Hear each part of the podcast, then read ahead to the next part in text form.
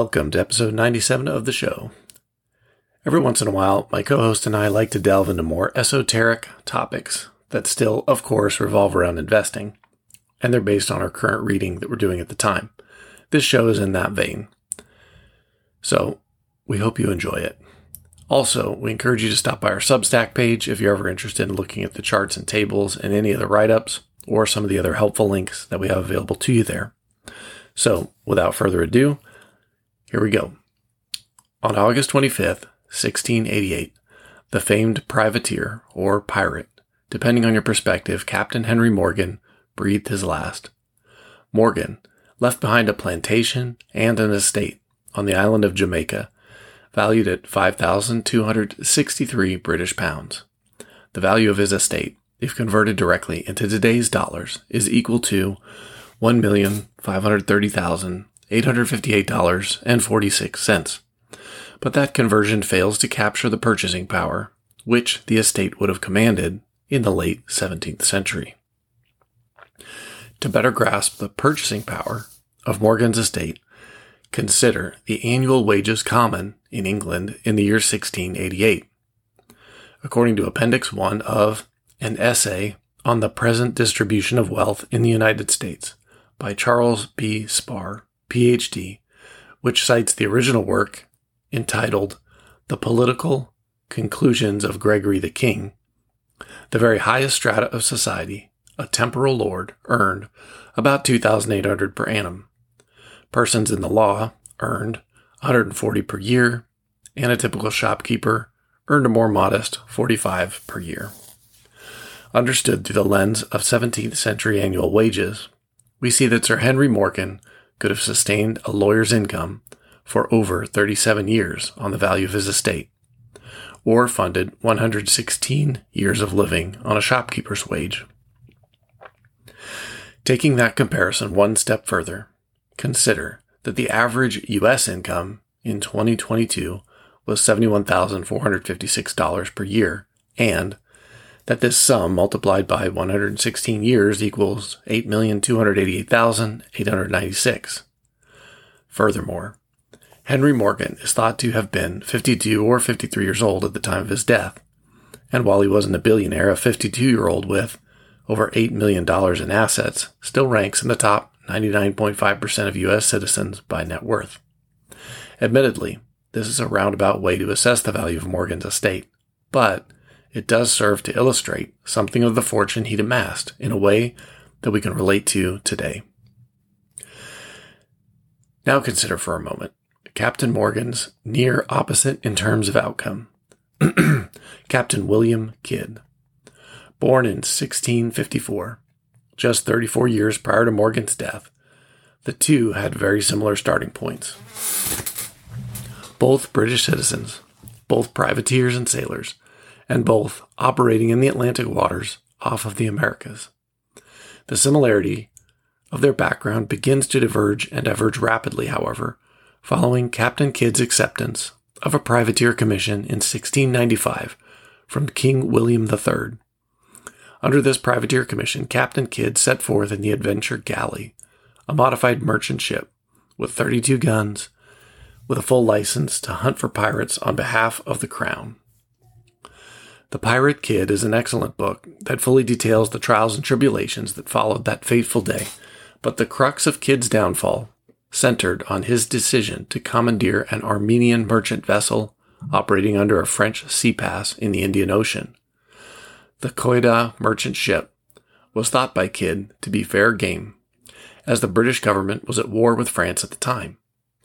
However, the decision resulted in Kidd being branded a pirate by the East India Company, and eventually the British government itself.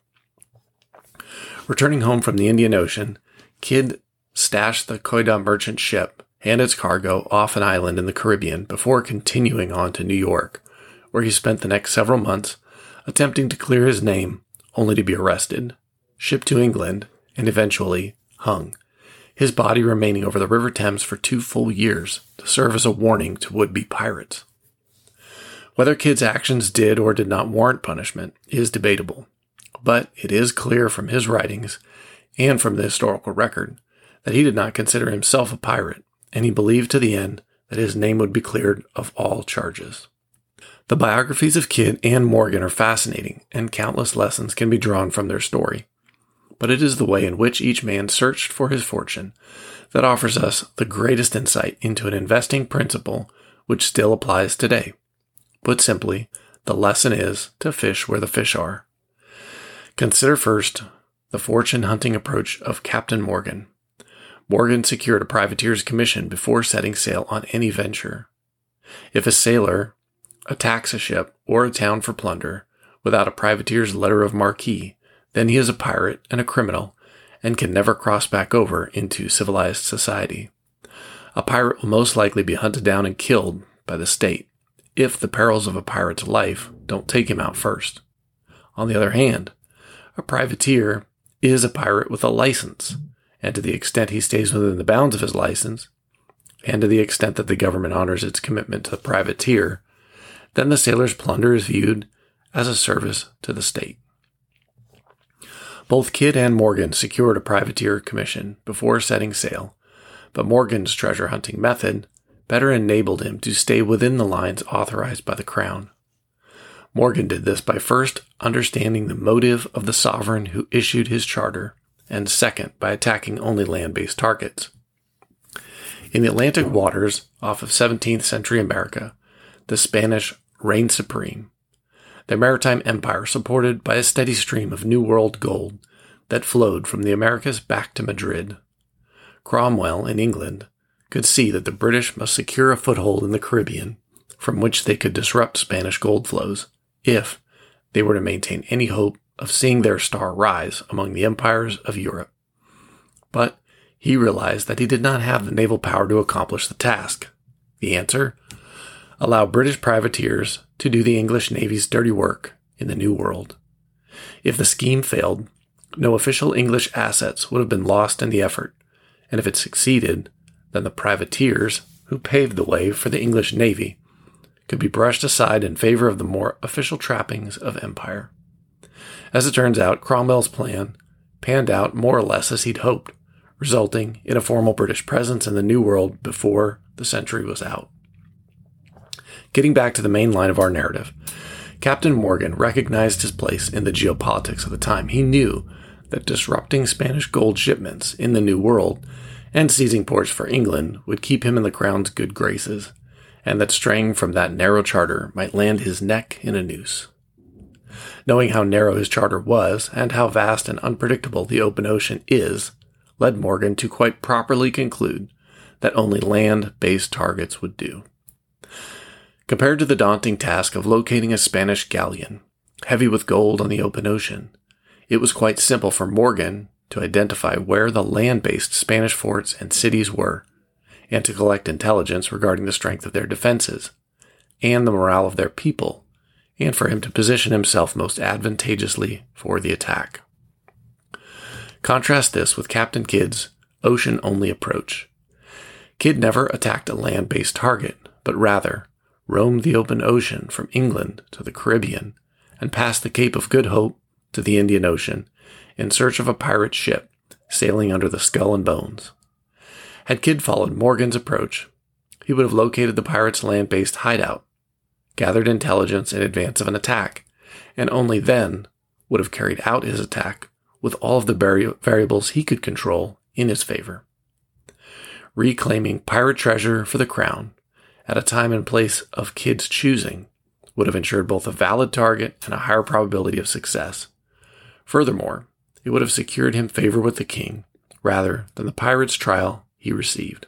Because Kidd searched the vastness of the open ocean rather than strike a fixed land-based target, his voyage went on for days, months, and even years without him finding the pirate ship he sought. With his crew mutinous and his ship rotted away from exposure, his judgment became impaired. The compounding pressure of the fruitless search led him to capture the Quedagh merchant ship, and in do- so doing, to seal his own fate. Kidd's open ocean versus land-based search strategy left him looking for the veritable needle in a haystack, and left him open to a hundred other variables that could still result in the loss of his fortune, even if he found the needle he was searching for. Assuming he chanced upon a pirate vessel something unlikely in the vast open ocean of the world, his victory was still anything but assured. Kidd could have been outgunned, or suffered an unfavorable wind, or simply been outsailed by the adversary, leading him to become not the pirates' captor, but their prisoner instead. A map of Morgan's travels, compared with that of Kidd, demonstrates their divergent approach at a single glance. Morgan knew where the money was and who controlled it, and he knew the best way to attack and seize it, while Kidd left a thousand things to chance, hoping that by throwing a dart blindfolded, he'd hit the bullseye on the first attempt. Kidd's search area included most of the world's major oceans, while Morgan's was narrowed in advance to just land-based gold-rich Spanish settlements on the Caribbean Sea. Before either privateer set foot on his ship, the odds were already overwhelmingly in Morgan's favor. So how does all of this apply to investing? Well, consider first that there are over four thousand two hundred publicly traded companies in U S markets alone. My co-host and I research at least one company a week and sometimes a few more, but even at that pace, it would take us over eighty years to review each of the public companies individually. Assuming that only a handful of those companies offer investors the prospect of outsized returns necessitates that investors have some filtering process in place to narrow the scope of their search. Decades ago, I narrowed my own search criteria down to just consumer monopolies with low-cost business models. This scaled my investing universe down from thousands of stocks to perhaps dozens, and allowed me the time to thoroughly research the remaining companies on my list. In the end, I bet heavily on Starbucks, Monster Energy, Visa, and MasterCard, and saw my investments thrive with that concentrated pool. As any listener of the podcast knows, my co-host and I have once again narrowed our search area to exchanges, brokers, and royalties, due to their ability to perform in all market conditions, coupled with their comparatively low valuations in today's market. We hope that, like Henry Morgan, we're narrowing the scope of our search to areas with the highest risk-reward characteristics, but only time will tell if we're correct in our judgment. One thing, however, is sure, and that is that a focused approach is the foundation of all great fortunes, and that nobody ever became a billionaire by indexing.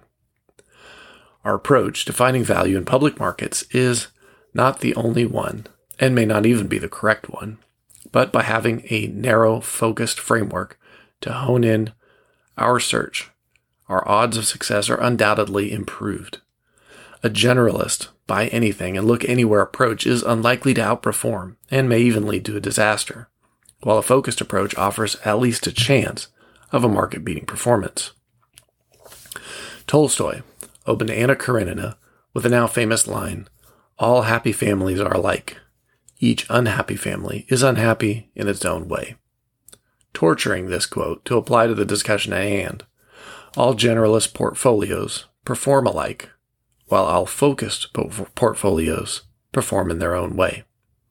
Morgan's approach could have ended in failure, but offered a reasonable chance of wild success as well, while Kidd's approach offered almost no chance of outsized success and a reasonable probability of abject failure. A narrow search in a deeply undervalued section of the market offers the possibility of outperformance against what's sure to be an average outcome for the alternative approach.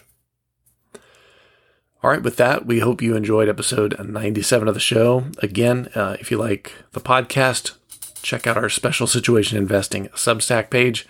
A little bit more information there, plus some visual things to assist with the write-ups. Uh, if you're ever interested in reaching out and asking questions, we appreciate the feedback.